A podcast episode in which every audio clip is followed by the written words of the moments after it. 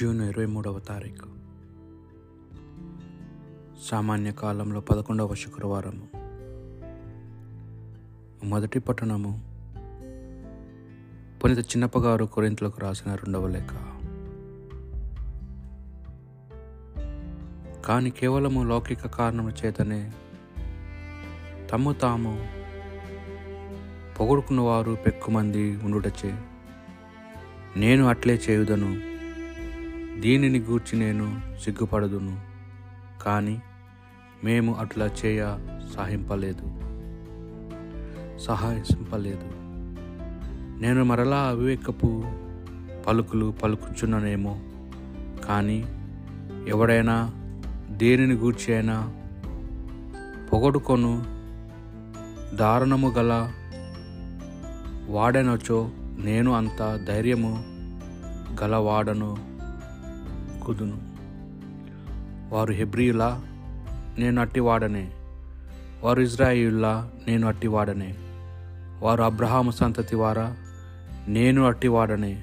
వారు క్రీస్తు సేవకులా నేను పిచ్చిన వాణి వలె పిచ్చివాని వలె మాట్లాడిన నేను వారికంటే అధికుడను అగో సేవకుడను. నేను వారికంటే ఎక్కువగా కష్టపడి పనిచేసి తిని వారికంటే ఎక్కువ మారులు నేను. చెర అందటిని ఎక్కువ మార్లు కొరడా దెబ్బలు తింటిని. ఎక్కువ మార్లు మృత్యుముఖమును ఉంటిని.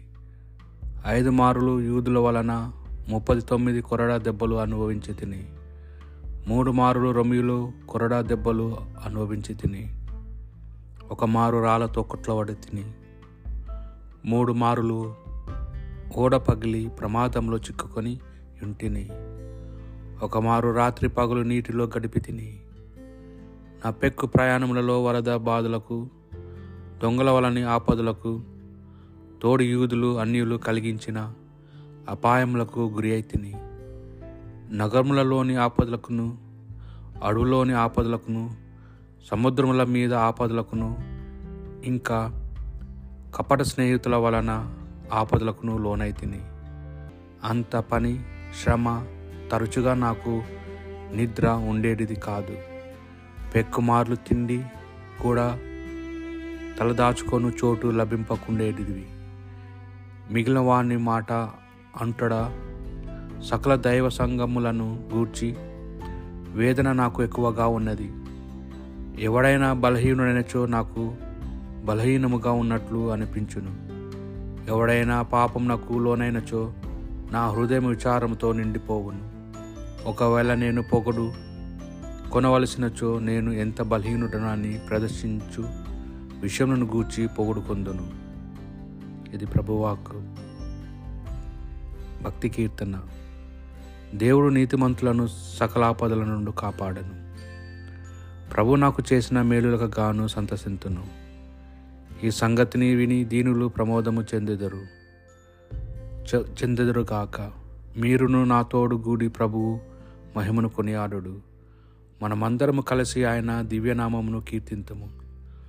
దేవుడు నీతిమంతులను సకలాపదుల నుండి కాపాడెను. నేను ప్రభును ఆశ్రయింపగా ఆయన నా మొర వినెను.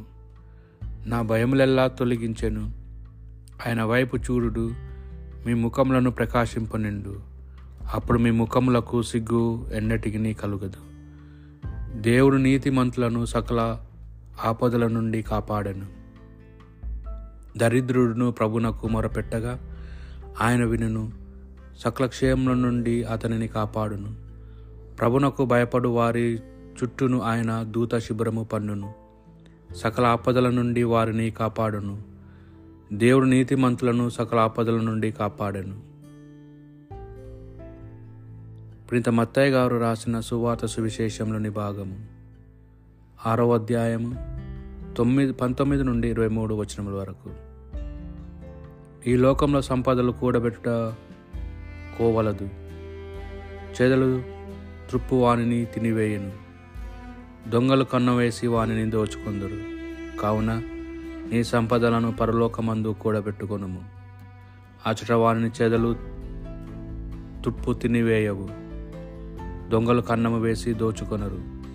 నీ సంపదలున్న చోటనే నీ హృదయముండును. నీ కన్న నీ దేహమునకు నీ కన్ను దీ దేహమునకు దీపిక. నీ కన్ను తేటగా ఉన్నచో నీ దేహమంతా కాంతమంతమై ఉండును.